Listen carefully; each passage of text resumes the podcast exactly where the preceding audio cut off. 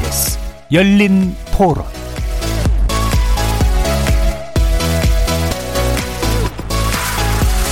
안녕하십니까. KBS 열린 토론 정준희입니다. 저희 장모님의 이제 고향이셨던 동네에서 산사태가 났다고 워낙 어르신들밖에 없다고 하더라고요. 그래서 많이 안타까웠고 지금 뭐 도나 아니면 뭐 태양광이나 이런 거에 대해서 어떻게 보면 여론몰이가 될 수도 있겠구나라는 생각이 들거든요. 근데 그냥 그거보다는 태양광은 어차피 자연 에너지로 가는 필수 길이고 그게 만약에 정말 원인이 된다면 개선을 해가지고 어떻게 하면 잘 갈까를 고민해야 되는데 일단은 경보 시스템이나 그런 재난 구호 같은 거는 잘 돼 있는 것 같고 예전에 비해서는 근데 댐 물을 방류하거나 할 때 사전에 조금 더 일찍 좀 마을 주민들한테 알려주면 대피할 시간을 조금 확보할 수 있지 않을까. 그 홍수 조절은 전문가들이 조절을 잘 해야 되는 거지 공무원을 순환 공무 근무를 시키더라도 전문 분야에 대해서만큼은 장기적으로 그거를 대비할 수 있는 부분이 있어야 된다. 산 밑에 다 제방이 나고 이런 댐같이 뭐 이렇게 쌓을 수는 없는 거잖아요. 당연히 좀 더 튼튼히 짓고 국민들이 거기에 대해서 좀 더 조심하고 지하 쪽에 뭐 물을 좀 더 담을 수 있는 어떤 뭐 그런 시설도 좀 더 확충이 돼야 되겠죠. 비용은 좀 더 많이 들여서라도 소일코 외양간 고치지 말고 준비를 좀 잘해야 되겠죠. 거리에서 만나본 시민들의 의견 어떻게 들으셨습니까? 오늘 토론 주제는 홍수와 산사태 피해 최소화를 위한 대책은입니다. 이번 장마 50일째 이어지면서 기상 관측 사상 가장 긴 장마라는 기록을 세우고 있는 만큼 이로 인한 수해 피해가 상당합니다. 하천 범람, 도로와 가옥 침수는 물론 800여 건의 산사태가 발생해서 2만 개 이상의 시설물이 피해를 입었고 사상자도 전국적으로 40명이 넘게 발생했는데요. 기후변화로 인한 변칙적 폭우가 원인이기는 하지만 부분적으로는 인적 재해의 측면도 있을 듯 합니다. 4대강 사업으로 설치된 수중보가 홍수를 자극했다는 분석에 대해 수중보는 홍수를 막는 데 도움이 됐다면서 산사태를 일으킨 태양광 사업이 정작 문제라는 반박도 있습니다. 그러다 보니 서로 전혀 다른 방향에서의 정치적 책임 공방만 가득한 상태인데요. 그래서 오늘 KBS 열린 토론에서는 세 분의 관련 전문가 모시고 수해 피해 원인을 둘러싼 논란 냉정하게 짚어보면서 재발 방지를 위한 대책 모색해보는 시간 갖도록 하겠습니다. KBS 열린 토론은 여러분들이 주인공입니다. 문자로 참여하실 분은 9730으로 의견 남겨주십시오. 단문은 50원, 장문은 100원에 정보 용료가 붙습니다. KBS 모바일 콩, 트위터 계정 KBS 오픈, 그리고 유튜브를 통해서도 무료로 참여하실 수 있습니다. 시민 논객 여러분의 뜨거운 참여 기다리겠습니다. KBS 열린 토론 지금부터 출발합니다. 살아 있습니다. 토론이 살아 있습니다. 살아있는 토론, KBS 열린 토론. 토론은 라디오가 진짜입니다. 진짜 토론, KBS 열린 토론.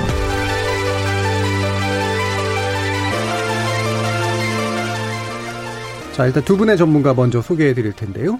국제학회 공동산사태기술위원회 한국 대표를 역임하셨던 이수곤 전 서울시립대 토목공학과 교수 자리하셨습니다. 네, 안녕하십니까.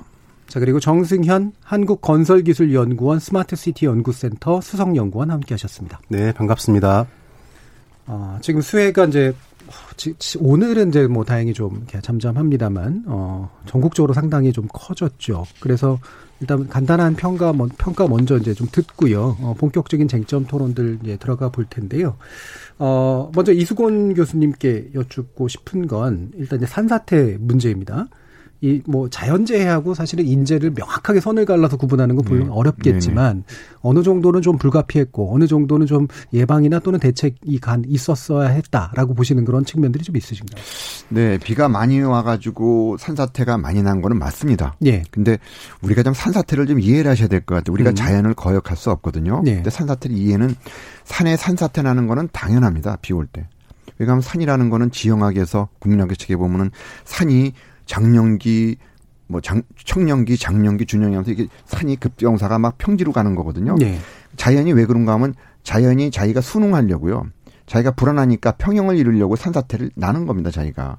근데 거기에다가 자꾸만 저희가 사람이 거기다 사람이 건드리고 그러니까 지금 있는 것들은 수백 년, 뭐 수천 년 동안 안정된 거거든요. 이미 결과물입니다. 근데 거기다가 사람이 도로 건드리고 주택 건드리고 사람이 건드리면은 이제 거기서 이제 또 산사태가 유발되는 겁니다. 왜냐하면 가만 평양이었는데 건드리니까 또 산사태가 나는 겁니다. 자기가 자기가 안정하려고. 예. 네, 그런 쪽에서 이해를 하셔야 될 것 같아요. 그러면 음. 산사태가 비가 많이 오면 많이 난다. 그건 당연하고 산에 주택이나 뭐 도로 만들고 그거 할 때 거긴 당연하게 산사태 대책을 피해 대책을 나, 어디 날지 모르니까 비가 많이 오면 나오는 거거든요. 예. 올해 안 났다고 안 나오는 게 아닙니다. 그래서 그런 거를 대비책을 만들면서 매몰되지 않을 정도로 그렇게 대책을 만드는 게 중요하지 그 산사태가 뭐 원인이 뭐고 난 그거는 중요하지 않다고 봅니다. 근데 예. 사람이 예. 건드린 데는 많이 날 수밖에 없습니다. 왜냐하면 평양했던 거를 건드리는 거거든요. 그러니까 제대로 공사를 보강을 안 하면은 거기서 그게 취약점이 될 수밖에 없습니다. 예. 기본적으로 이제 산사태는 날 수밖에 없다라고 네. 하는 그런 말씀이시고 특히나 이렇게 이제 뭐 폭우가 이제 오래 지속되면 네. 더더욱이나 가능성이 높아지는데 그 가운데 이제 사람들이 이제 살게 되면서 건드리게 된 요소 속에는 일부 더 가능성이 높아지는 네. 건 또한 불가피한 측면이다라는 네네. 말씀이셨네요. 어, 실제로 어떤 부분들이 부족했는지 이런 건 좀더 네, 나중에 좀 짚어볼 수 있을 것 같고요. 어, 그럼 정승현 박사님, 그 도시공학 네. 예, 전공하신 걸로 알고 있는데 또 연구도 많이 하셨고요. 이번에 이제 도심 내 도로 침수, 그러니까 부산이라든가 이런 데도 좀 많이 겪었지 않습니까? 이게 이제 반드시 하천 범람이 아닌 경우에도 있었던 것들이 있어서 이 부분은 어떤 측면들이 좀 주목해야 될 부분이라고 보시나요? 아, 우리나라가 지금 홍수가 발생된 게 한두 해의 일이 아니거든요. 매년 예. 이제 홍수가 이제 발생됐는데 홍수가 발생되고 그 이후에 여러 가지 대책들이 나왔습니다. 음. 근데 그러한 대책들이 이제 어, 이번에 그 제대로 적용되지 않았는 게 굉장히 큰 좀 아쉬운 점이 있고요. 저희가 2011년에도 그 도로 같은 경우에는 도로 침수 예보제를 하겠다라든지 그 이후에도 많은 기술 개발을 통해 가지고 어 도로가 침수됐을 때 원격으로 측정하고 위험성을 예측한 다음에 그거를 관제할 수 있는 그런 다양한 시스템들이 만들어져 있는데 음. 그런 좀잘 작동했으면은 이와 같은 올해와 같은 이런 인재들이 좀 줄지 않았을까 뭐 그런 아쉬움들이 있습니다. 그리고 현재 지금 이제 과거에 같은 경우에는 이제 그 홍수라는 것들이 뭐 제방이 터져가지고 물론 이제 올해도 이제 제방이 터졌지만 예. 그런 중심으로 되었는데 요즘은 이제 그 도시가 고밀화되고 밀도가 높아지고 그리고 도시가 또 노후화되지 않습니까? 예전에 만들어진 도시가 있고 그에 따른 인프라가 이제 예전 노후한 그 인프라이기 때문에 그러한 상황에서 이제 그 그러한 그 용량을 견디지 못해 가지고 발생되는 도시 홍수가 많거든요. 예. 예. 그 앞으로는 이런적인 측면에서 제가 resilience라고 하는 그런 음. 개념으로 앞으로 홍수는 발생된다. 예. 그거를 이제 가정하고 우리가 계획을 하자라고 하는 그런 어 패러다임의 전환이 필요할 것 같습니다. 음. 네. 그러니까 도로 침수도 역시 이제 불가피한 요소가 있는데 되도록이면 물론 막겠지만 네네네. 어, 어쩔 수 없이 일어난 경우에는 그게 피해로 연결되지 않을 수 있도록 하는 그런 방제 시스템. 네네. 이 부분이 이제 상당히 갖춰져 있는데 일부 안 작동한 부분들, 그 부분에 대한 좀 아쉬움도 좀 네. 지적해 주셨네요. 어, 자 그러면 어, 혹시 이제 이수경 교수님 그 이런 침수 문제라든가 이런 거에 대한 또 생각은 없으신가요? 네, 그 문제는 제가 음. 제 분야가 아닙니다. 알겠습니다. 저기 또 이제 또 한분 아, 전문가께서 지금 합류를 해주셨는데 아, 소개드리겠습니다. 대한하천학회 회장 맡고 계시는 박찬근 카톨릭 관동대 토목공학과 교수 나오셨습니다. 네, 반갑습니다. 네. 지금 이제 간단한 이제 평가부터 이제 시작을 네. 했는데요. 네. 하천 문제에 대한 또 전문가로서 어, 이 하천 범람 문제도 또 이번에 또 네. 나타났습니다. 이 부분에서 네. 가장 좀 우리가 평가하는 과정에서 주목해봐야 될 요인이 어떤 것일까? 갑자기 이번 홍, 그 장마 때 사대강이 소환돼 버렸습니다. 예. 어, 그러면 결국 거기에 한번 살펴봐야 되는데 음. 사대강 사업을 할때 본류를 정비를 하면은 지천, 지류 지천도 안전하다는 게 당초 논리였었습니다. 예.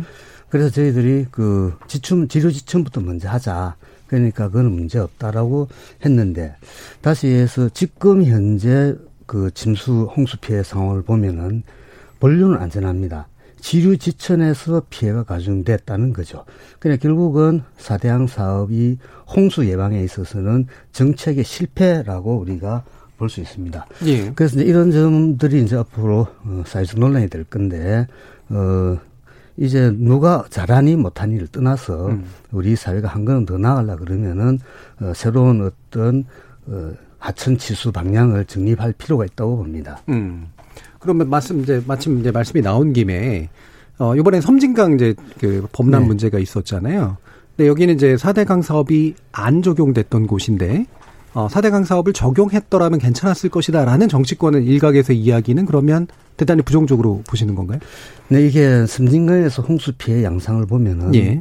섬진강이 그러니까 홍수 소통 공간이 부족해서 하천 위로 물이 넘어가는 즉 범람에 의해서 제방이 붕괴된 것 같으면은 섬진강은 홍수 용량이 조절 기능이 약하다는 얘기, 부족하다는 얘기겠죠. 예. 근데 이번에 피해 양상을 보면은 물은 찾는데 그 제방이 모래로 돼 있었습니다. 음. 그러니까 제방 밑부, 밑둥을 어, 물이 치어 나가면서 제방이 붕괴된 상황이거든요. 그러니까 이번에 섬진강의 홍수는 섬진강이 홍수를 소통할 수 있는 공간이 부족해서가 아니라 제방 관리를 부실하게 했기 때문에 예. 거기에서 홍수 피해가 났, 났다는 겁니다. 그러니까 사대양 사업을 하든 안 하든 음. 섬진강은 이미 안전한 상태였었고 사대양 사업을 만약 했을 경우에 준설을 하고 볼을 설치했을 경우에는 안전한 하천을 더 안전하게 만 드는 그런 어떤 양상이 된다는 거죠.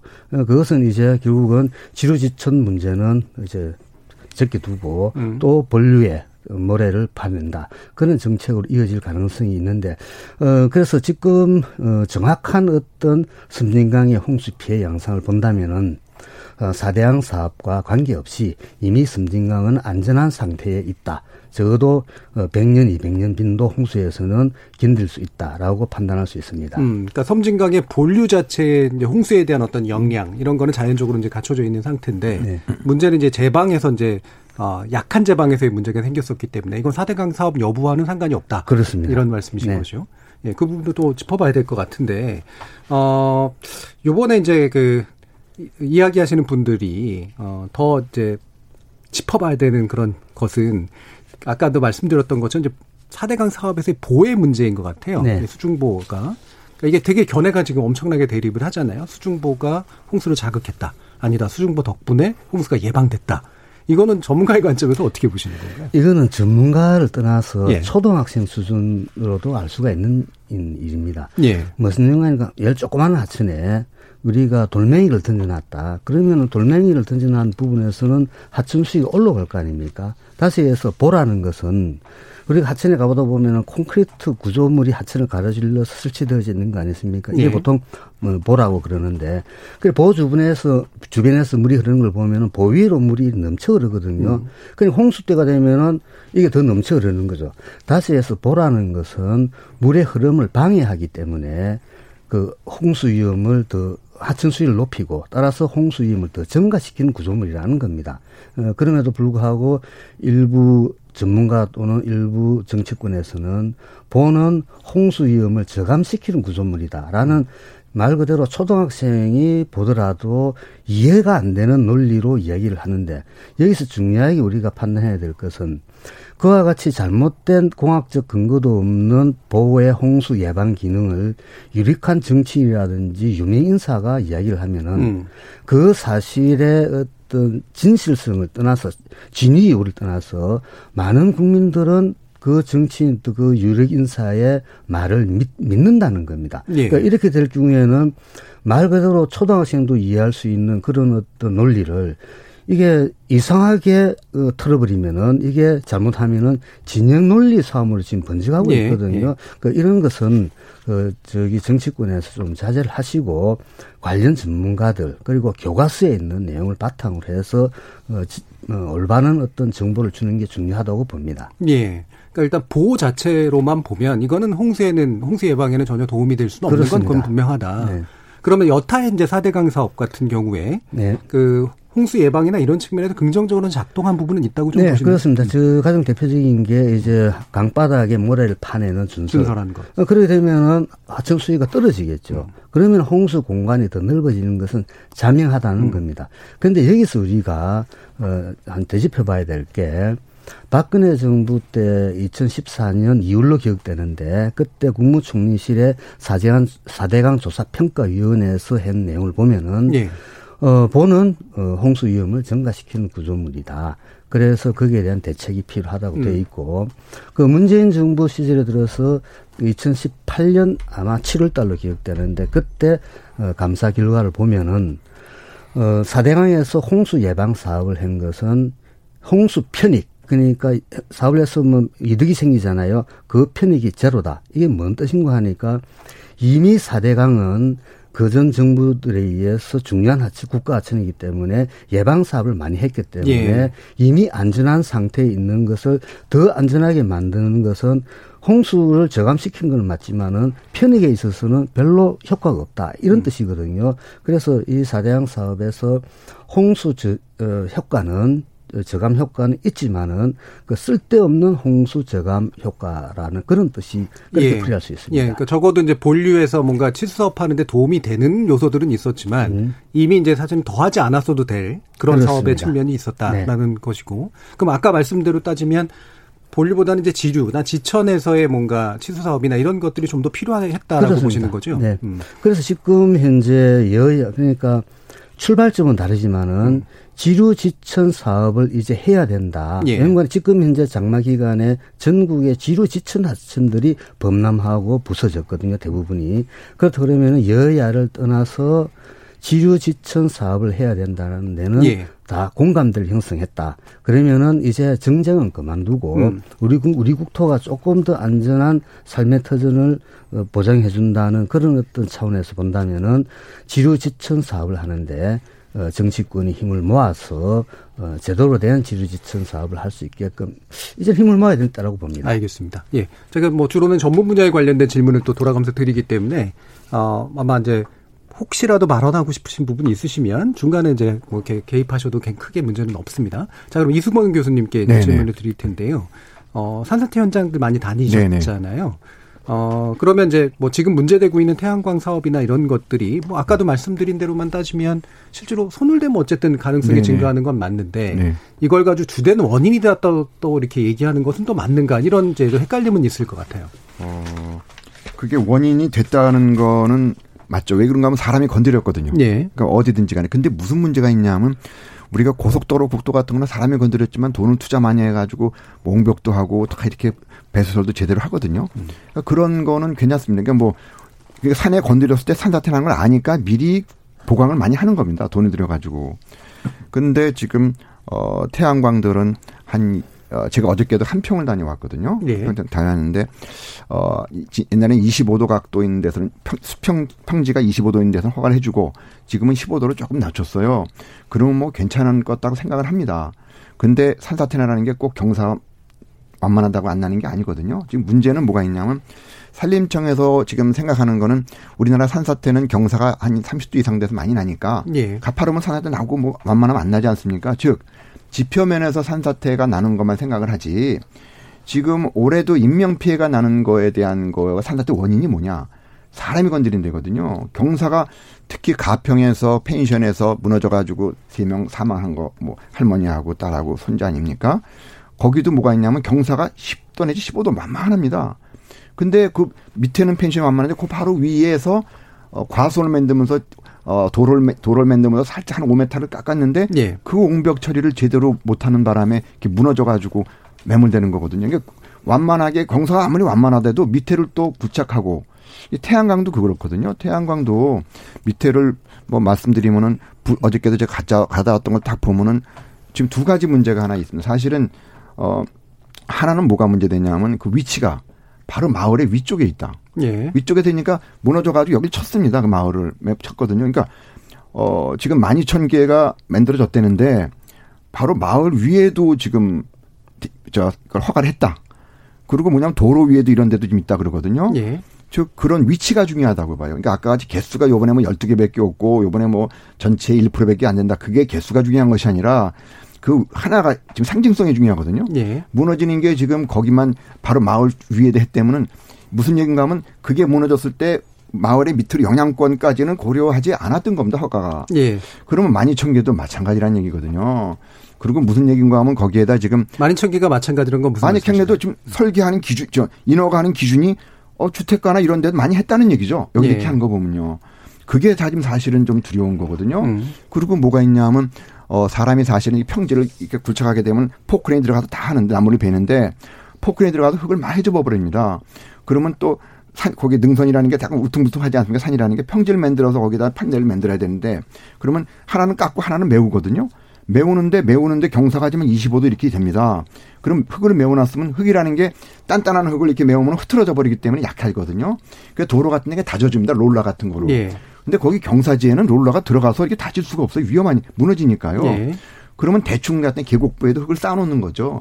그럼 계곡에 사실은 흙이 다 없어져 가지고 안전한데 흙을 쌓아놓으면 나중에 부채질하는 거거든요. 근데 그리고 또 배수로 같은 거 설치하는데 사실 자연이라는 게 우리가 물, 물 이렇게 매는 것처럼 물이 마, 음대로 돌리지 못합니다. 그러니까 예. 비가 많이 오면 산사태가 나거든요. 요번에도 가보니까 약간 계곡한데 물이 모이는 데인데 그 밑에 옹벽이 있는 것 같아요. 지금 무너져서 안 보이는데 스틸 예. 보니까. 요약 좀 부탁드릴게요. 예. 네, 그런 데들이 어, 그런 걸 지형하고 지질을 충분히 검토해서 음. 그거를 옹벽을 밑에 하고 그리고 거기 콘크리트 말뚝 같은 걸 박아놨거든요. 그게 더 촉진을 시킬 수가 있고요. 그래서 그런 거를 과연 그 민간인들이 대부분 하는데 과연 돈을 충분히 줘서 고속도로나 국도만큼 안전하게 할 수 있었을까 예. 하는 게 제가 보기에 좀 의심. 요약하면 이렇습니다. 그러니까 어쨌든 1만 뭐 2천 개 중에 1% 정도라고 얘기를 하는 부분은 네. 확률상의 문제가 아니라 네. 마을 근처라든가 이런 데에서 혹시라도 피해를 높이거나 네. 아니면 실제로 손은된 만큼 사고 사고의 위험성들은 앞으로도 생길 수가 있기 때문에 네.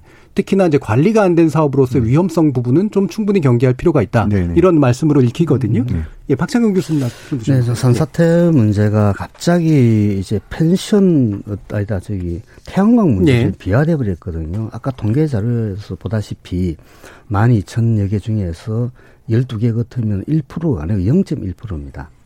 어, 이제 이걸 가지고 그 태양광 산업 전체를 그러니까 산사태 위험이라고 판단하기에는 예. 어, 무리가 있다.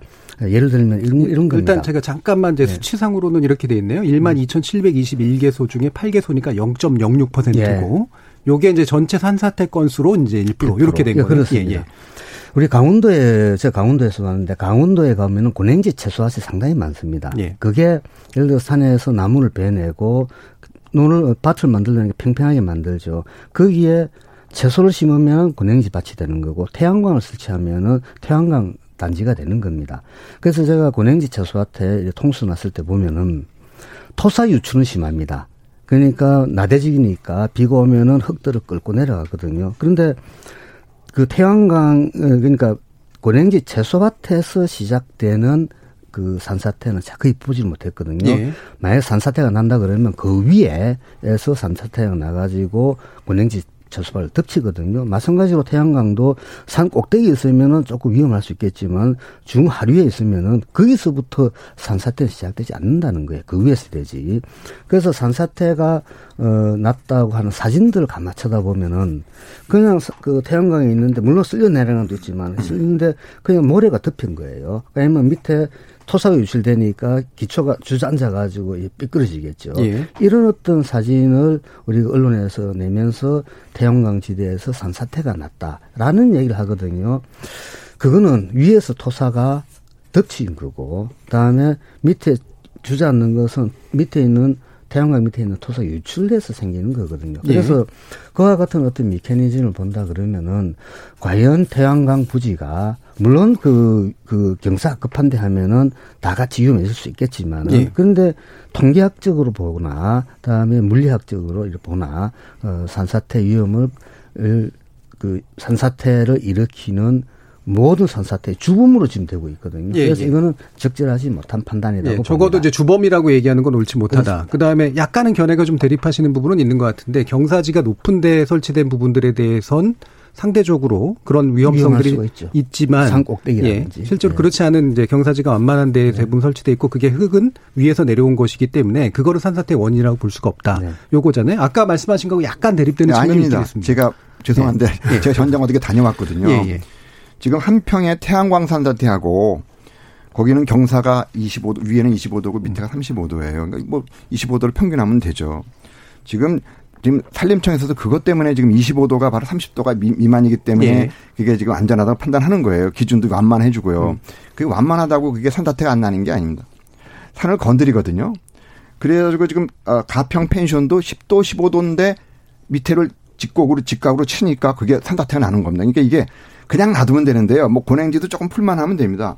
사람이 건드려 조금 깎으면 사람들이 이렇습니다. 밑에 조금 건드렸는데 뭐 산이 다 움직인대요. 아, 그러는 겁니다. 그 지질에 따라서. 네. 그리고 한평 산사태도 제가 가보니까 아주 전형적인 산사태고요.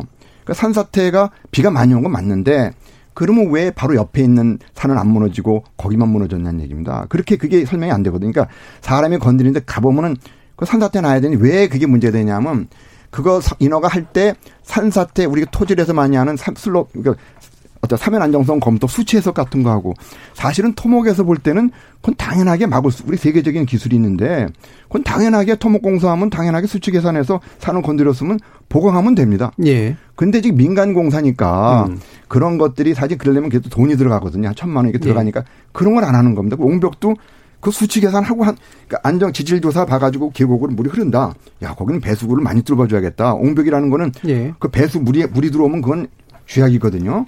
그런 것도 수치 해석해가지고 모든 게 다 공학적으로 접근해야 되는데 과연 민간인들이 그렇게 하겠냐는 얘기예요. 그거 그 제가 보기에는 하면 돼요. 하는데 과연 고속도로나 국도처럼 돈을 투자해서 할 수 있겠는가? 예. 현실적인 얘기를 얘기합니다. 그리고 가보니까 예. 한평 산 사태는 당연하게 산사태입니다. 그거는 우리가 일반인들이 누구나 가더라도 보면 그건 산, 야기시킨 그러니까 사전에 대비를 잘못한 거든. 그러니까 지질 지질 예. 조건에 예. 맞지 않는 음. 불충분한 조사를 했기 보강을 했기 때문에 무너진 완전히 대규모 산사태입니다. 그럼 뭐 이게 뭐 토사 유출 상황이 아닙니다. 예, 알겠습니다. 그래서 예. 제가 한 말씀 더 드리면은 한 10도 15도에서는 잘 안 나죠. 산사태가.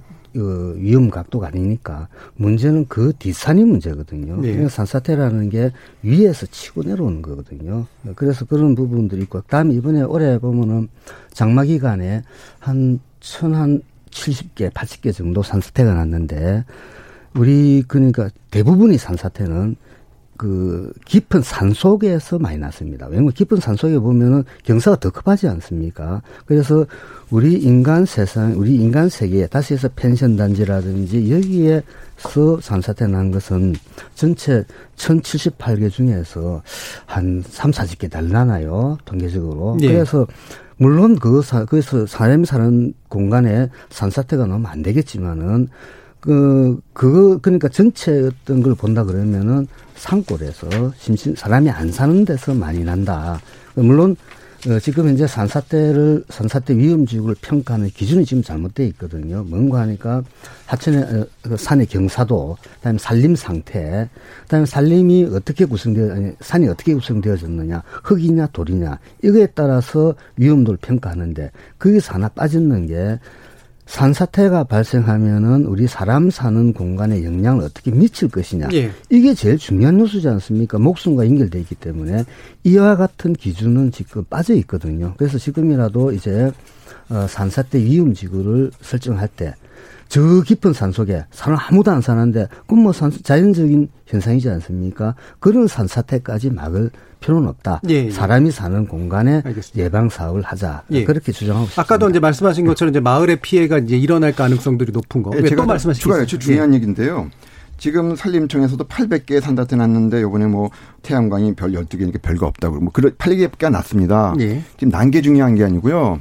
인명 피해가 요번에 31명 중에서 18명이 산사태라는 얘기입니다. 제 그 지역을 거의 중요한 거를 4개를 다녀봤습니다. 곡성에 어, 전남 곡성에 다섯 명 매몰된데 가평에 펜션 세 명, 천안에 그 공장에 세 명, 안성에 한 명, 양계장에 가봤는데요. 그 지금 자연산사 산의 개수가 문제가 아니라 그 하나가 인명 피해가 나는 게 중요한 겁니다. 개수가 사람이 다 건드리면 아까 지금 박창훈 교수님 말씀하시는데 지금 산에서 지금 아까 그 지금 산림청하고 똑같은 얘기입니다. 지표면이 완만하면은 되고 10도 10도 안 일어나고 그게 아닙니다. 그러니까 방금도 이제 말씀하신 네. 내용은 그 네. 부분은 일치하거든요. 아니, 다른 실제로 그러니까 다른 얘기입니다. 지금 왜 다른 얘기예요? 그러니까 이게 지금 이제 마을이나 음. 어떤 사람이 음. 있을 때 피해가 일어나는 부분에 대한 관리가 잘못되어 있는 측면이 있다는 말씀입니다. 자연적인 산사태만 말씀하는 거지. 예. 지금 사람이 만든 산사태는 지금 생각 안 하시고 계시거든요. 펜션도 가평 펜션도 바로 그래서 지금 인허가를 해줬는데 10도 10, 10도 10도 완만합니다. 밑에를 깎으니까요. 깎으면 절개지 생겨서 옹벽을 제대로 대야 되는데 그걸 안 건드리기 때문에 지금 대부분이 문제다. 요번에 제가 전장을 가보니까 12명 너무 안타까워요, 사실은요. 왜냐하면 조금만 조심하면 되는데 사람들이 인허갈 때도 공무원도 그렇고 아, 완만하니까 완만해 사람이 건드리잖아요. 건드리는 아, 그러니까 그, 지금도 이제 예. 얘기하신 부분이 저는 다르다고 얘기하시는 거 맞나요? 그 다른 음. 거기는 산해를 건드리는 거 여기는 밑에를 깎아 가지고 10도 20도라도 바로 깎으면 지금 분야 산사태가요 두 가지가 있는데 아니요, 그러니까 제가 지금 자꾸 정리하려는 게 제가 전문가는 아닙니다만 제가 말씀 듣다 보면 네. 결국에는 사람에게 피해가 끼쳐질 부분에 대해서 산사태가 일어날 가능성에 대해서 관리가 더 강화가 돼야 된다. 바로 그게 그 조건을 얘기하시는 건 네. 똑같지 않나요? 근데 산사태를요 지금 자연적인 산사태는 산림청에서 하고 인위적인 깎은 것들은 급경사제를 해가지고 행안부나 뭐 국토부 국, 네. 하는데요. 그게 내용이 지금 나눠져 있지만 산사태라고 같이 같이 얘기하거든요. 근데 지금 박창훈 교수님은 자연 산사태고 제가 중요하게 생각하는 거는 인명 피해는 사람이 깎은 데서 많이 난다는 얘기예요. 그게 그러면 조심만 하면 우리가 피해를 줄일 수 있다는 얘기예요. 지금 예, 예, 관점이 다릅니다. 사실. 근데 그 관점은 조금 다른 네. 것 같은데 예를 들면 아무도 안 사는데 사람이 건드렸을 때 산사태가 난다면 네. 그게 실질적인 피해로 연결되지는 않지 않느냐라는 얘기를 해주신 것 같고 박창근 교수님 같은 경우는 지금은 이제 현재 태양광 사업이 됐건 뭐가 됐건 간에 마을이나 사람들이 많이 인접한 곳에 충분히 일어날 수 있기 때문에 완만하더라도 그 부분에 대해서는 관리 진단이나 이런 것들을 강화해야 네. 된다 이런 네. 말씀이시잖아요. 네. 그 부분에서 네. 차이점 별로 없는 것 같은데요. 자 그러면 오래 기다리셨습니다. 자, 정승현 수정연구님께는 이제 홍수 사례 중에서 이렇게 조사를 많이 하셨던 것 같으니까 특징 같은 거 어떻게 정리하셨습니까? 아, 한마디로 정리하자면은 원래 발생한 홍수는 기후 변화의 강력한 경고다. 왜냐하면 과거에 발생됐던 홍수들은 대부분 우리가 우리나라에서 이제 뭐 뉴스라든지 보면은 어 제방이 터졌다, 두기 터졌다, 뭐 어디가 이제 무너졌다. 그래서 뭐온 마을 잠겼다 이런 것들이었죠. 예. 근데 한 몇 년 전까지는 하더라도 그때 이제 서울의 광화문이라든지 강남 이런 도심지 침수가 이제 주를 이뤘어요. 근데 올해는 이 두 가지가 같이 나타났어요. 그래서 제방 터지고 마을 전체가 잠, 잠기기도 하고 음. 그리고 대도시 중심으로 좀 고밀되어 있는 도시 중 부산, 서울, 강남 그리고 그 천안 뭐 이런 다양한 지역에서 동시다발적으로 이제 나왔거든요. 그게 아마 이제 기후 변화 때문에 기후 변화라는 게 이제 그 온도가 올라가는 거잖아요. 해수면의 온도가 올라가니까 수증기가 많이 발생을 하고 그 발생된 수증기가 이제 어 육지로 와서 이제 비를 내리는 건데 이 장마 전선이 너무 오래 왔다 갔다 한 거죠, 이제. 네. 위로 남부 우리 한반도를 이제 남북으로 왔다 갔다 하면서 이제 오랜 기간 동안 이제 비를 내리니까 아 우리나라가 이제 뭐 인프라라든지 이것들이 부족한 나라가 좀 아니었거든요. 그런데 너무 많은 이제 기후 변화로 인한 그 비가 내리기 때문에 내려가 내려서 어 예전에 좀좀 좀 드물었던 제방도 터지고 그리고 이제 하도 비가 많이 오니까 집안도 약해지고 그래서 산사태도 발생하고 그리고 어 도시도 이제 어, 예전에 있던 용량, 인프라 용량으로 설계되었던 도시가 이 많은 용량을 못 견디는 거죠, 이제. 그래서 이제, 어, 이게 우수관으로 빠져서 이제 다 나가야 되는 도시에서 그러지 못하니까 불투층이 늘어나니까 땅 속으로 이제 물이 스며들어야 되는데 그거를 하지 못하기 때문에 이제 위로 이제 유출이 되는 거죠. 그래서 예. 이제 침수되면서 차장도 침수되고 어, 상가도 침수되고 이런 복합적인 다양한 형태의 아, 다양한 그 홍수가 발생했다. 그래서 음. 아마 기후 변화의 강력 경고다 이렇게 정리할 수 있을 것 같아요. 자, 근데 말씀을 이제 들어보면 이제 기후가 그러니까 지금까지와는 다른 종류의 어쨌든 변칙적 다른, 기후 다른 종류라기보다는 네. 기, 어, 작년에도 있었고 이런 네. 있었고 계속 있었는데 올해는 이게 좀 세게 네, 음. 강도가 세게 나왔고요. 앞으로도 이와 같은 기후 변화로 인한 아, 강력한 강우 빈도와 세기 이런 것들은 더 심해질 것이다. 아, 거기에 대한 대응을 할 것이다. 이렇게 말씀드릴 예, 수 있죠. 그래서 네. 기본은 그러니까 우리가 지금 만들어낸 인프라가 기존의 패턴으로 보면은 그렇게 낮은 수준은 아닌데 네네. 이게 점점 점점 강해지면서 인프라 자체를 좀 재구축할 필요성 이런 부분도 얘기하시는 있는데요. 그것 예. 아마 어느 순간 되면은 한도가 있을 한계가 있을 거예요. 음. 이미 도시 내에서의 인프라들은 이미 다 과밀화돼 있고요. 거기에다가 이제 더 고밀도 더 할 예정도 있잖아요. 음. 그러다 보니까 기존 인프라가 좀 감당 못하는 것이고요.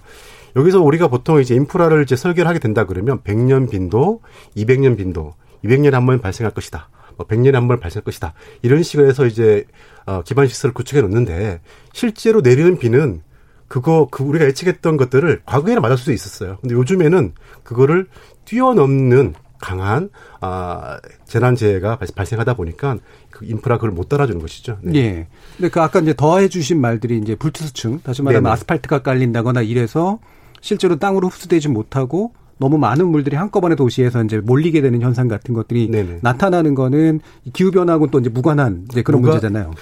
기후 변화 그걸 가지고 가져 가속화시키겠죠. 가속화시키겠죠. 예. 피해를 피해를 가중시키겠죠. 예. 네. 그래서 그 부분에 대한 뭔가 이렇게 다른 대책도 좀 필요하다 이렇게 보시는 거죠. 그렇죠. 예. 그럼 그, 그 예. 부분에 대해서 저기 말씀 좀 드리면은 예. 지금 서울시도 이번에 강남 지역에서 또 침수 피해가 발생했거든요. 예. 한 10년 전에 광화문 쪽에 그 잠기니까 대한민국이 잠기었다라는 헤드라인 뉴스가 또 그렇죠. 그랬거든요. 그러니까 이 도시에서 침수 문제, 홍수 피해죠. 아주 심각하게 우리가 받아들이고 있는데 이게 왜 이런 게 생기는 거 아닌가? 근본적으로 도시화가 진행이 되면은 7, 80년 되죠. 하천 그 도시 내에도 하천이 있었는데 이 하천을 전부 다 복개를 해버렸습니다. 네. 그리고 그 밑으로 하수 관거를 만들거든요. 그래서 그 당시에는 한 30년 빈도의 강우에 견디게끔 대략 설계를 합니다. 한 3, 40년, 4, 50년 전에는. 근데 지금 기준에 보니까 80년, 100년 기준으로 설계해야 될 상황이 돼버린 거예요. 그러니까 아무리 지하지만은 서울 같은 경우는 지하 공간이 아주 빽빽하잖아요. 관로를 설치하기에는 현실적으로 불가능하기 때문에 결국은 어, 서울을 포함한 어, 중소도시 이상은 앞으로 침수 피해가 자주 발생할 것이다. 음. 그래서 여기에 대한 대책은 그동안에 서울시가 한 10여 년 동안 많이 했는데 가장 대표적인 게 이제 지루지를 설치합니다. 그러니까 도심지에는 더 이상 그 물을 지루할 수 공간이 없으니까 그 도시 바로 밑부분에 커다란 저희 지하 공간을 만들어서 비가 오면 거기에 집어넣는 거죠. 예, 그러면은 일본 같은 데가 도쿄나 이런 데 일본에도 많이 하, 요코하마 예. 같은 경우에는 요코하마 도시 직 상류 상류에 그 공술 운동장이 있는데 그 지하를 그냥 비가 오면은 집어넣죠. 그래서 지금 우리나라에도 여주에 가면은 예. 대규모 농정 어, 농경지를 매입을 해가지고 지루지를 만들어 놨습니다. 그래서 큰 비가 오면은 여주에서 그 농경지로 물을 빼내 버립니다. 그렇게 되면은 서울이 안전해지겠죠. 도시 수도권이. 그 대책에 관련된 논의 사실 2부에서 좀 더 자세히 할 거기 때문에 네. 그, 그 부분은 무슨 말씀인지 알겠고요. 저류지나 이런 것들을 키워야 된다라는 말씀이신데 그냥 하수 광고만 키워선 되는 문제가 아니다라는 그렇습니다. 말씀이신 것 같은데요. 그럼 다시 이제 박사님께 지금 이제 뭐 이게 너무 지나치게 수도권 위주의 좀 얘기가 되는 것 같긴 합니다만 이제 잠수교 같은 데가 대표적으로 이제 우리가 도시가 아, 강물이 많이 올라왔다라고 하는 거 보여주는 그런 지표인데 이번엔 특히나 잠수교가 굉장히 오래 잠겨 있었잖아요. 네네. 안전 문제 같은 건 없을까요? 어, 있을 수가 있죠. 왜냐하면 음. 안전은 하지, 안, 뭐, 안전하다라고 음. 단정하는 것부터가 문제예요, 사실은. 네. 왜냐하면 이번에 잠수교가 가장 장기간 물속에 잠겨 있었거든요. 잠긴 다음에 물 빠진 다음에 뭐 청소하고 이렇게 뭐 사람 통행하면 그렇게 하는 것보다는 어 원래 시설물이란 게 이제 경험해보지 않았잖아요. 어 그동안 해보지 뭐 경험하지 않았던 그런 사태가 발생했기 때문에 물이 빠지고 나면 아마 이 시설물에 대한 안전 진단을 하고 안전하다 그러면 어 그때서 이제 개방을 한다든지 해야 하는 그런 조치가 필요할 것이고요. 그 다음에는 앞으로도 잠수교가 이런 식으로 오래 잠길 수도 있어요. 그러면은 향후에도 이설 시설물이 어 장기적으로 지속 가능하게 유지될 수 있도록 어 보수를 한다든지 새로운 뭐 기술을 적용시킨다든지 이러한 대책이 필요할 것 같습니다. 예.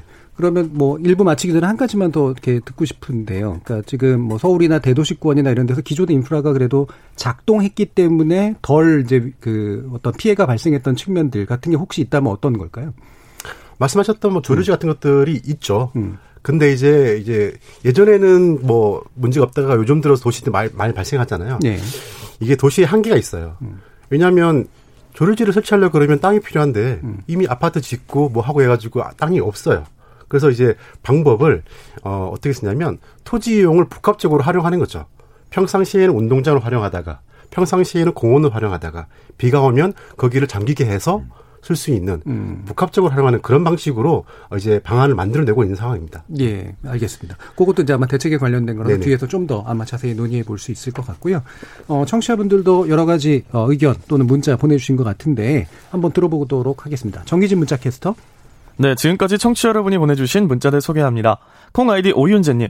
물은 흐르기 마련입니다. 흐르는 물을 막으면 화를 초래합니다. 강우량과 상관없이 물길만 제대로 형성한다면 이는 치수의 시작이자 완성입니다. 범람은 물길을 막아왔기에 일어나는 인재이지 비와 무관하다고 생각되네요. 동서고금 치수가 중요합니다. 콩 아이디 2191님. 4대강 사업 덕에 매년 겪던 금강의 가뭄, 홍수를 겪지 않고 농사를 잘 짓고 있습니다. 4대강 보호 효과를 조사한다던데 세심하게 잘 살펴주셨으면 합니다. 과거 잘잘못만 따지지 말고 앞으로의 비전을 제시하는 방향으로요. 콩아이디 4296님. 많은 비로 수해를 입은 분들 먼저 위로의 말을 전합니다. 이분들의 상처도 치유하기 전에 정치권이 내로남불식으로 헐뜯는 자세, 정치인들의 한심함을 다시 보는 듯합니다. 지금 모든 게 네 탓이다 말하는 정치인들, 다시는 국회에서 얼굴 안 봤으면 합니다. 지금은 모든 힘을 수해 복구에 매달리고 힘쓸 때입니다. 이 시점의 논쟁도 분열만 조장하는 것 아니겠습니까? 콩 아이디 K79188381님. 근본적으로 태양광이 문제가 아니라 그럼 태양광 시설을 지을 때 산사태를 대비할 수 있게 시공 표준을 정하면 되지 않나요? 입법하던지 행정상으로 개선하면 되지 그렇다고 차세대 에너지원인 태양광을 접을 순 없죠. 유튜브 청취자 세상만지고님. 산에 제반 시설을 제대로 할 거 아니면 함부로 태양광 패널 설치는 못하게 하는 게 맞다고 봅니다. 라고 보내주셨네요. 네, KBS 열린 토론. 이 시간은 영상으로도 생중계하고 있습니다. 유튜브에 들어가셔서 KBS 일라디오 또는 KBS 열린 토론을 검색하시면 지금 바로 토론하는 모습 보실 수 있습니다. 방송을 듣고 계신 여러분이 시민 농객입니다. 계속해서 청취자 여러분들의 날카로운 시선과 의견 보내주세요. 지금까지 문자캐스터 정의진이었습니다. 토론이 세상을 바꿀 수는 없습니다. 하지만 토론 없이 바꿀 수 있는 세상은 어디에도 없습니다.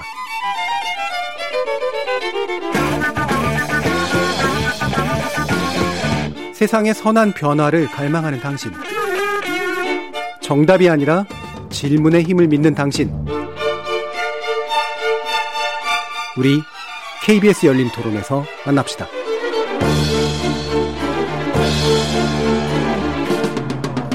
KBS 열린 토론 오늘은 총수와 산사태 피해 최소화를 위한 근본 대책이라는 주제로 정승현 한국건설기술연구원 스마트시티 연구센터 수석연구원 이수곤 전 서울시립대 토목공학과 교수 박창근 가톨릭 관동대 토목공학과 교수 이렇게 세 분과 함께 하고 있습니다. 자, 그럼 2부 열면서 요 부분도 이제 간단하게만 먼저 이렇게 의견 듣고 그다음에 또 구체적인 논의 들어가도록 할 텐데요. 대책 논의를.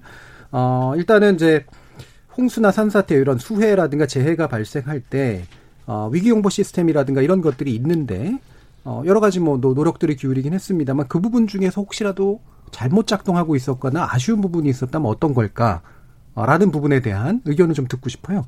어, 이 부분은 먼저 이수공 교수님, 교수님께 먼저 여쭙겠습니다. 네, 포구시 산림청에서 이렇게 산사 태 뭐 주의보 경보를 하는데요. 그러면서 비가 많이 오면 산사 태 취약적인 부분을 피하라고 말씀하시는데 올해도 산사태 취, 산사태로 지금 인명 피해가 난 18명은 산사태 취약 지역에 거의 들어가 있지는 않습니다. 그리고 올해뿐만 아니라 어, 지난번에 우면산 산사태부터 지금까지 한 10년 동안 많은 경우가 인명피해가 나는 그 지역은 산사태 취약 지역에 들어오지 않기 때문에 문제입니다. 네. 왜 그런가 하면 지금 어, 거기가 산, 요번에도 지금, 어, 제가 중요한 지역을 가봤지만은 그 원인이 지금 사람이 건드린 데거든요. 그 사람이 건드리 제대로, 그러니까 건드리지 말자는 얘기 아니에요. 제가 음. 지금 뭐 산지에 도로나 국도 뭐 태양광 하지 않자는 얘기 아닙니다. 예. 하, 해야 됩니다. 우리도. 근데 제대로 대책을 세워야 되는데 그 지역에 지지를 하고 충분하게. 근데 그게 지금 안 되는 구조적인 여건 그리고 따로따로 위에 산림청, 산림청에서 관리하고 중턱에는 국토부 밑에는 어 이렇게 행안부에서 관리하기 때문에 그게 안 되기 때문에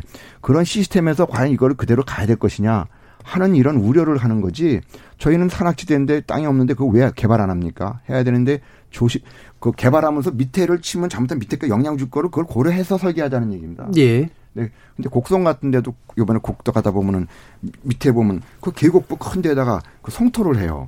성토라면은 그 약하거든요. 물 흐르는데요. 근데 거기다가 차라리 교량을 하지. 교량 콘크리트로 하면은 흘러내릴 게 없거든요. 그러면 밑에 마을은 괜찮은데. 근데 도로 만들면서 내 밑에 분도 생각 좀 해달라는 얘기입니다. 예, 예, 예. 그러니까 상관적으로 쭉 산, 산사태는 위에서부터 내려가는데 모든 거를 좀 위, 아래, 밑에를 통합해가지고 해야 되는데 지금 관리가 따로따로 하니까 안 되는 큰 문제가 지금 큰 문제라고 봅니다. 예, 일단은 그러니까 그럼 두 가지 문제를 적혀주셨는데 하나는 산사태가 사실은 실제로 일어날 수 있 는 지역임에도 불구하고 예방이나 경보가 작동하지 못하는 네. 그런 경우가 있었고 네.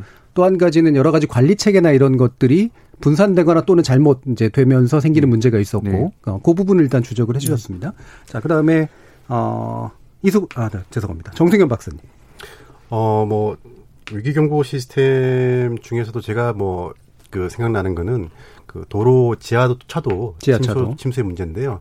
많은 분들이 좀 안타깝게 됐는데 그런 부분들은 사전에 좀 이렇게 그 센스를 달든지 아니면은 뭐 인력으로도 충분히 할 수 있었는데 그게 좀 그 잘 작동되지 않아 가지고 어, 안타깝게 된 거에 대해서 기존의 시스템이 네. 없었던 겁니까 아니면 있는데 안 있습니다. 있는데 예. 이제 이게 좀 어 사실 우리도 그 일반적으로 가다 보면 그 침수가 도로 침수되면 나와서 맞거든요. 예. 그것만 좀 일찍 해서 됐는데 그게 좀 이제 안 됐는데 그런 부분들이 좀 안타까운 거죠. 음. 그런데 이제 그것들을 이제 요즘 같은 경우에는 아주 물이 빨리 찼거든요.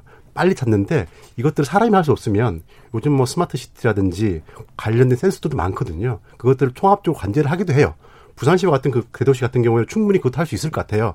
그래서 어 모든 재정 투입의 우선순위가 사람의 생명이 저 우선순위 아닐까요? 예. 네, 그렇다 그러면은 그런 부분에다가 먼저 투자를 해서 앞으로 발생되는 재난에다가 좀 대비하는 게 필요할 것 같습니다. 음, 네. 그러니까 기존의 시스템이 작동할 수도 있었는데 좀 늦게 작동한 아니, 부분이 있었고. 뭐 시스템을 제가 말씀드리긴 좀 그렇고요. 그런 기술들도 있는데. 아, 그러니까 제가 네. 말하는 시스템은 약간 인력 수동적인 그렇죠. 방식으로. 네네. 예. 그런데 너무 또 물이 빨리, 빨리 찼기 때문에.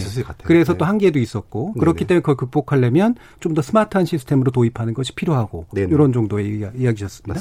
박창근 교수님. 제가 두 가지 어, 제도적 예. 개선을 말씀드리고 싶은데 지금 현재 물 관리 일원화가 돼서 수량과 수질이 이제 환경부가 통합 관리를 하는데 네.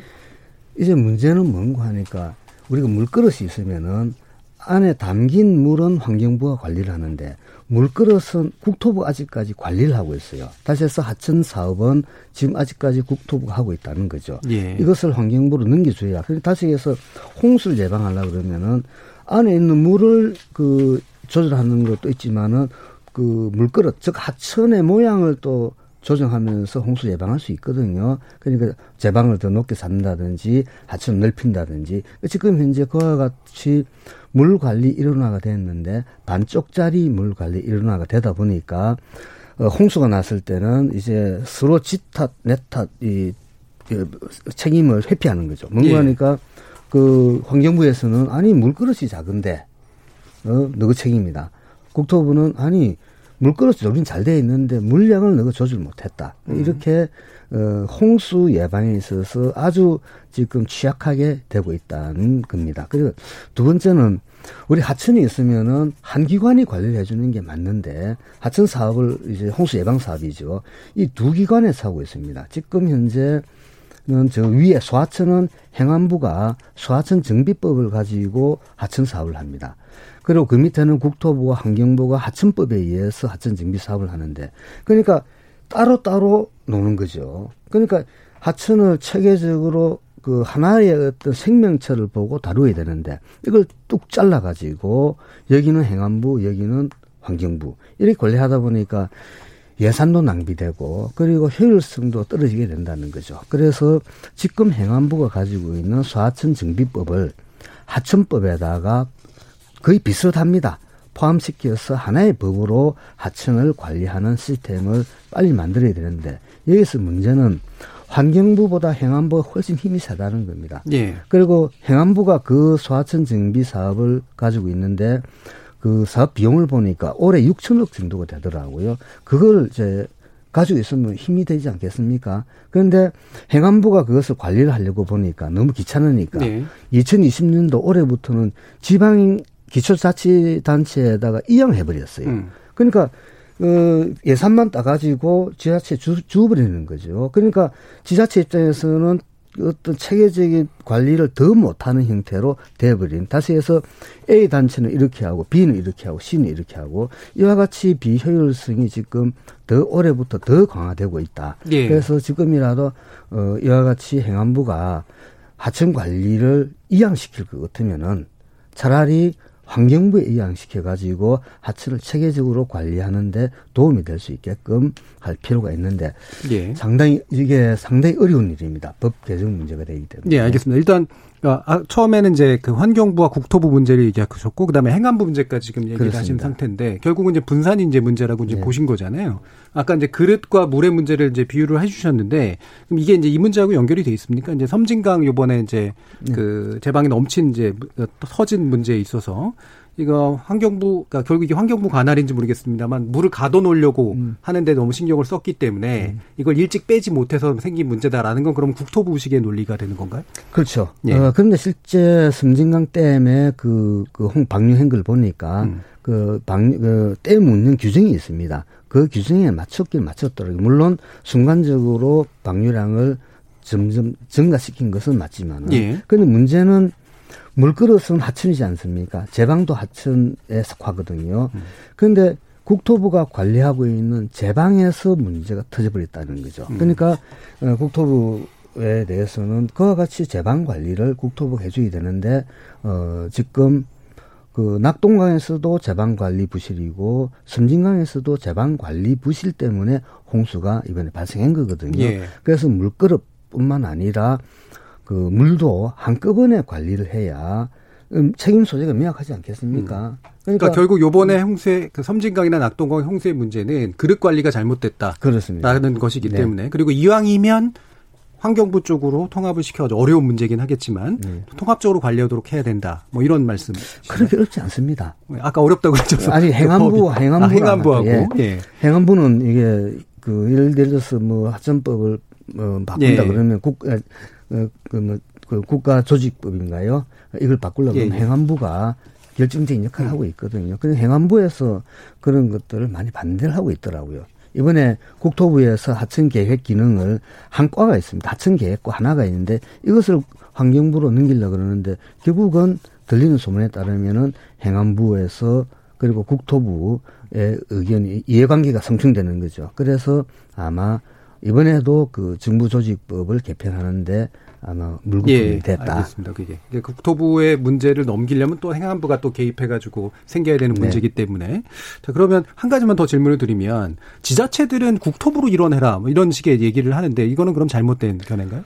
어 국토부로 일어나든 환경부 일어나든 음. 뭐 상관이 없는데 그 선진국 선진국의 어떤 사례를 보면은 유럽에 대부분이 환경 관련 부서에서 물을 통합적으로 관리를 하고 있습니다.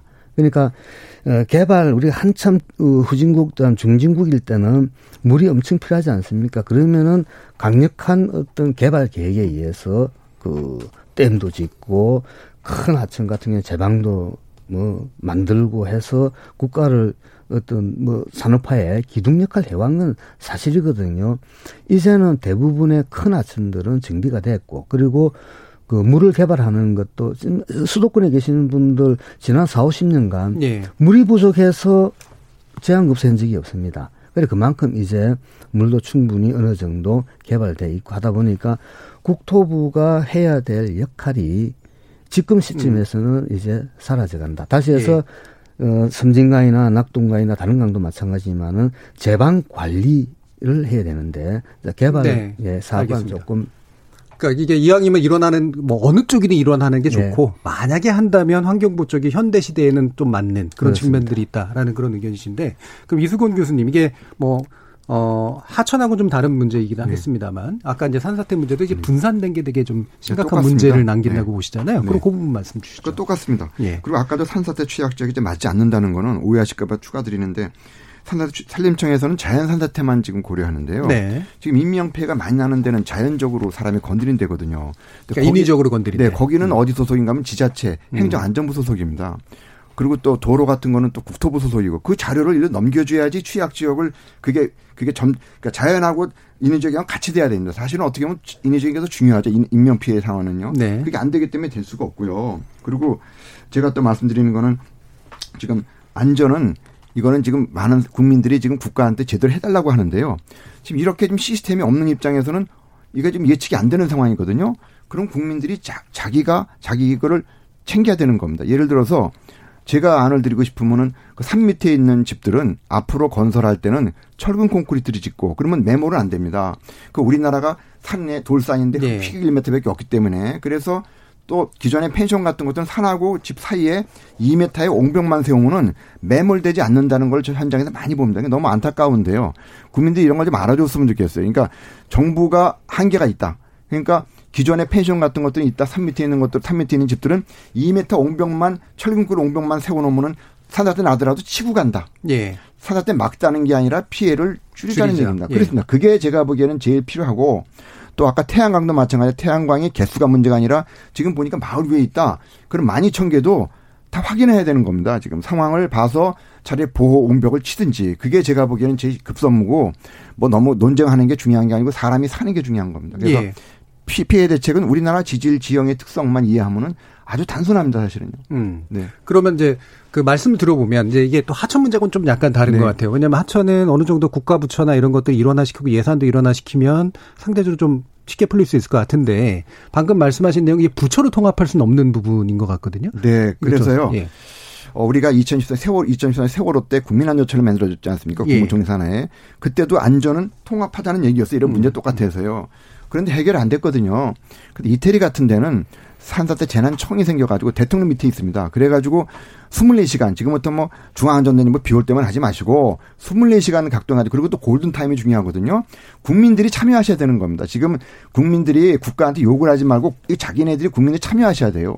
그러면 곡성에서도 문제를 얘기하는데 소통이 안 되거든요. 요새는 안전은 수준이 높아졌거든요. 국민이 5천 명이 참여하는 그 공무원들 도와주는 그, 그 수족을 만들어야 됩니다. 그러면 제가 보기엔 우리나라 해결됩니다. 예. 그러니까 사람이 없는 게 아니라 어떤 방법을 모르면 예산이 없는 게 아니고 국민이 참여하시라는 얘기예요. 그러니까 안전에 대한 요구를 이제 국가에게 네. 지속적으로 해라라는 이제 그런 말씀이시고 음. 그러려면 이제 그걸 받을 기구가 필요한데 아까 말씀하신 이제 이태리 같은 그런 경우를 보면 결국에는 이제 산사태나 이런 것들도 뭐 산림청이고 하고 서로 커뮤니케이션하는 문제뿐만이 아니라 직속으로 가는 그렇죠. 직속으로 네. 해서 이 부분에 있어서만 컨트롤 특별 재난으로 컨트롤 네. 타워를 만들어라. 그렇습니다. 이런 말씀이시죠. 네. 산림청에 대해서도 저도 그 할 얘기가 참 많은데요. 예. 강원도에는 산사태가 많이 나기 때문에 그 산사태 예방 사업을 많이 합니다. 주로 사방댐을 많이 짓고 있죠. 그한 이 한번 그 자문회의를 갔더니만은 이 사방댐을 말 그대로 깊은 산에만 산에 설치하더라고요. 그래서 아니 이걸 왜 여기 설치하냐? 이게 만약 여기에서 산사태 난다고 해가지고 뭐가 문제가 생기냐? 계곡에 그 메워지는 거지 않습니까? 그래서 이 지금 현재 아까 그 산사 태 위험 지구가 이제 사업의 어떤 기준이 되는데, 예. 그러니까 경사도 다음에 나무 상태, 다음에 흙이냐 돌이냐 이 상태가 주로 다루거든요. 그러니까 아무래도 깊은 산골에서 위험, 위험, 그 산사태 위험이 많이 발생하겠죠. 근데 이렇게 하다 보니까 사방댐 사업도 거기에 간다는 거죠. 그러니까 이게 어, 사방댐, 그러니까 아까 이수원 교수님 말씀하셨다시피 사람이 사는 공간을 중요시해야 되는데 예, 예. 아주 그 그래서 이게 지금 어 그것도 한 사비지 않습니까? 그래서 그것도 이제 이권이 될 수 있는 거고. 음. 그래서 어 산림청에서 이제라도 그 산사태 위험 지구의 어떤 설정을 할 때 제일 우선순위는 사람이 사는 공간을 네네. 안전하게 해야 된다. 그, 그렇게 한다 그러면은 훨씬 더 예산도 절감되고 예. 그리고 산사태 위험지구 지정하는데도 아까 우리가 예. 산사태 난 것들 대부분이 위험지구 아니지 않습니까? 그냥 기준을 바꾸면은 그, 그런 지역들이 위험지구로 될 수 있다고 알겠습니다. 봅니다. 아까 말씀하셨던 거 예. 네, 문제 중요한데요. 지금도 이 아까 부처 간에 따로 하지만 또 학문 분야가 따로 합니다. 산림, 토목, 지질이 따로 하거든요. 네. 학, 학과에서도 이게 상당히 격이 심하고요.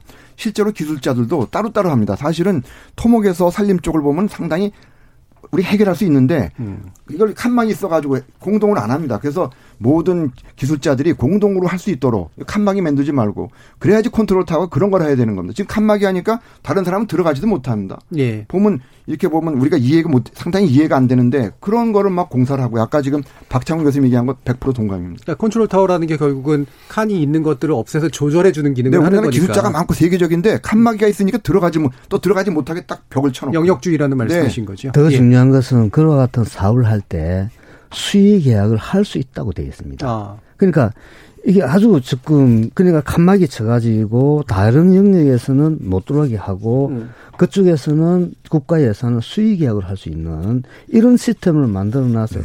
이게 커다란 카르텔이 되고 예. 그리고 어, 결국은 국민 입장에서 볼 때는 효용성도 없는 예. 산사태 예방 사업. 결국 이권 문제로 이제 변질돼 버리는. 그렇습니다. 예, 그럴 수가 있다. 네. 자, 또 정승현 연구원님 굉장히 많이 또 기다려 주셨습니다. 사실 이게 왜 제가 뒤로 뺀 이유가 이 개념이 굉장히 중요한 것 같아서요. 어, 그래서 이제 재난 대책을 수립할 때 아까도 이제 잠깐 얘기를 해 주셨는데 이게 모든 재난을 다 막을 수 있고 예방할 수 있고 막 이런 게 아니라 일어난다라고 전제하고 이 재난을 되도록이면 막되 복원이 가능한 방식으로 좀 하도록 네. 하는 게 필요하다라는 말씀을 이제 하시는 것 같아요. 그 네. 개념이 어떤 건지 좀 말씀 주시죠. 그게 이제 resilience라고 하는 건데요. 네. 이 resilience라고 하는 거는 라틴어 resilio라고 하는 다시 튀어 오르다라고 하는 것의 개념이거든요.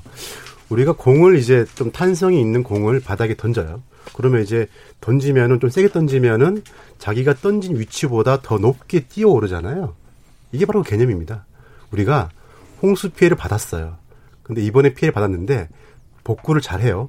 복구를 잘하면서 다음번에 이번에 받은 피해하고 동일한 피해 정도 왔을 때는 그 다음번에는 막아낼 수가 있는 거예요. 더 튼튼해진다는 그렇죠. 말씀이신 거죠. 예. 이게 원래는 뭐 의료 분야라든지 생태계 분야에서 사용되었었는데 기후 변화가 심각해지고 이러다 보니까 이런 개념들이 어 우리 이제 그 건축이라든지 도시라든지 이런 쪽 재난재해 분야에도 적극적으로 지금 도입이 되고 있거든요. 음. 그래서 지금 이제 학계라든지 산업계 쪽에서는 많이 이제 어 화두가 많이 되고 있어요.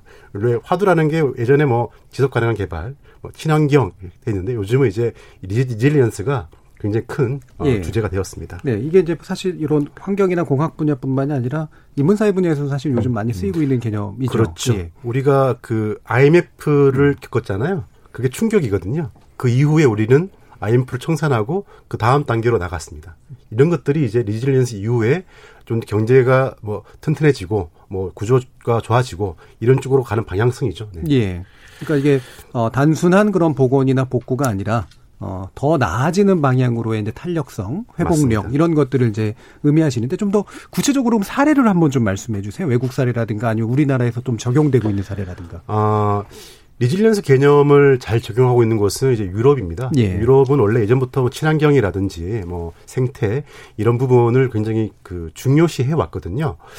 어, 예를 들어서 영국 같은 경우에는 어, 전 국토에 있는 뭐 주택의 6분의 1 이상이 그 침수 위험에 직면해 있다고 해요. 비도 많이 오고 그러다 보니까 이 resilience 관련된 분야의 기술이라든지 정책들이 어, 많이 발전돼 있습니다. 음. 2016년 9월에는 영국 정부에서 어, resilience 관련된 action plan을 어, 발표를 했거든요. 이게 뭐냐면 기존에 하고 있던 우리가 뭐 어떤 건축 설계나 토목 설계나 이런 모든 것들에 대한 기준들을 resilience의 개념을 도입을 해가지고 바꿔보자. 예. 음. 예전에는 뭐 100년 빈도, 200년 이런 것이 아니라 아, 우리가 기후 변화를 사, 인간이란 존재가 굉장히 작아요. 자연에 비하면. 그래서 우리는 자연이 재난을 주면 그거를 완벽하게 막아내지 못한다. 음. 그러니까 재난이 되면 그 재난과 함께 살면서 방안을 극복할 수 있는 방안을 찾아보자라는 식으로 그 설계 기준이라는 것들을 resilience 개념을 넣어가지고 어, 복구를 어떻게 할 것인지 복구 이후에는 기준을 어떻게 상향할 것인지 이런 식으로 그 정부 정책이나 기준들을 바꿔가고 있습니다. 예. 그래서 그거는 이제 뭐 정책에 대한 부분들이고요. 관련된 시장과 산업 부분에서도 굉장히 활발하게 이루어지고 있거든요. 우리나라는 지금 재난재해 그러면 이제 뭐 재난재해보다는 저희 불났을 때 소화기가 집집마다 있잖아요. 근데 잘 안 쓰잖아요. 그래서 뭐 필요 없다고 할 수 없잖아요. 그죠? 근데 유럽 같은 경우에는 영국 같은 경우에는 집집마다 집에 그 물났을 때 막을 수 있는 차수판 이런 것들 상비라잖아요. 안 쓰면 제일 좋은 거예요. 음. 네. 그런 식으로 이제 보급도 되어 있고 그리고 어떤 마을이 이제 침수될 수 있잖아요. 그러면은 그 마을을 둘러싸는 베리어라고 그러거든요. 베리어를 이제 인공으로 만들 수도 있고, 뭐, 우리가 하는 거는 이제 모래주머니인데, 그런 것들을 이제 기술을 적용해 가지고, 이렇게, 에, 막을 수 있는 장벽 장벽들, 이런 예. 것들. 그리고 이런 것들이 이제 산업과 기술 분야에 이제 많이 활발하게 하고 있어요. 우리나라가 이제 엑스포 같은 거 하게 되면은 별로 없는데 거기는 그 기술만 특별히 하는 엑스포가 별도로 이럴 정도로 활발하게 진행되고 있습니다. 음. 그럼 아까 이제 박창근 교수님 말씀하신 저류지라든가 이런 것들도 뭐 결국에는 이와 유사한 개념 안에 좀 포괄이 될 수 있을 것 같은데요. 그렇습니다. resilience 개념이라는 게 예. 그런 것들이거든요. 그래서 우리가 홍수라는 재난이 발생하면은 이제 완전히 막을 수는 없거든요. 음. 그래서 어 우리 삶을 홍수에 적응을 시키고 그리고 홍수를 완화시키는 어떤 방안을 이제 어, 도입해야 될 어떤 시점이 이제는 왔다고 봅니다. 근데 이 그러기 위해서는 우리가 많은 것들을 해야 되는데 두 가지만 말씀을 드리면은 아까 말씀드렸는데 이제 여야가 합의점을 받는 게 지류 지층 사업이 중요하다. 네. 그래서 이제 더 이상 그, 그 논란은 중지하고 국민들의 어떤 삶의 어떤 안정성을 도모하기 위해서 이번에는 꼭 했으면 합심해서 예. 했으면 좋겠다는 얘기가 들고요. 그 다음에 노후 하수, 노후화된 하수 광거 사업. 이것은 어, 전, 우리나라 전 중소도시 이상의 도시에서는 문제가, 어, 상존해 있는 문제거든요. 예. 그 이런 어떤 사업을 크게 하는데 그린 뉴딜 사업에 이런 부분들을 포함시켜 가지고 어 결국은 국민들의 그린 뉴딜이 뭡니까 삶의 질을 향상시키는 거니까 안전을 우리가 담보하는 어떤 거로 가야 된다. 그리고 요즘 또 문재인 정부가 또 주창했던 게어 국가 균형 발전이란 예. 개념을 도입했지 않습니까? 그래서 거기서 한 발 더 나아가서 국가가 균형적으로 안전된 아, 안전한 어떤 공간으로 만드는 이런 어떤 차원에서라도 예. 어, 도심지 홍수 예방 사업이라든지 지도지천 사업이라든지 또 뭐 산사태 예방 사업도 있겠죠. 이런 것들을 크게 묶어서 어, 나가면은 우리 사회가 조금 더 안전하게 되지 않겠냐고 예. 생각합니다. 비슷한 맥락 이수공 교수님 제안해 주실 바가 어떤 네, 지금 요번에 산사태 인명표 18명인데요. 18명에 대한 원인 조사를 감사원 감사에서 하셔야 됩니다. 왜냐하면 여러 부처가 연결돼 있고 공무원들이 부담스러워 하거든요. 근데 왜 그런가 하면 우리가 2011년도 우면산사태만 사람이 우면 사만 생각하는데 그때 18살을 포함해서 한 달 동안에 전국에서 10곳에서 54명을 사망하고 200명이 부상당했습니다. 산사태로만. 예. 근데 그 10곳을 10곳 중에서 제가 가보니까 8곳이 사람이 다 건드린 곳이에요. 근데 맞을 거의 다가 천재지변으로 이렇게 결론이 나버립니다. 그러니까 음.